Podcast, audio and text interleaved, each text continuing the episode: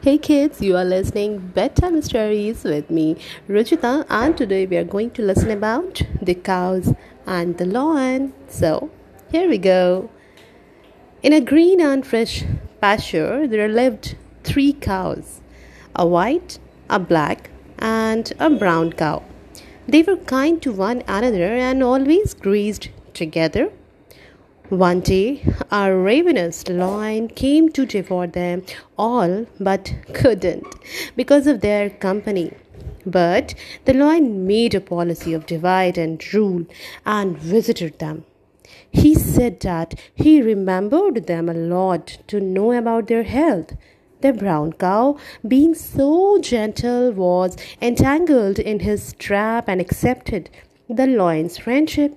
Next day, the lion secretly called the brown cow and said that the color of his body was dark, like the black cow. But the white cow didn't match with him, so it was better to kill him. The brown cow agreed and kept the black cow immersed in gossips.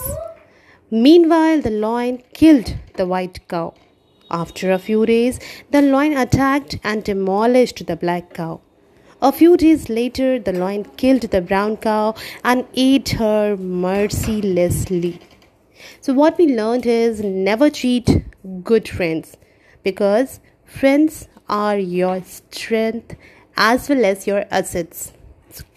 Till then, keep making good friends in your life because they are also important and play important role in one's life. Take care.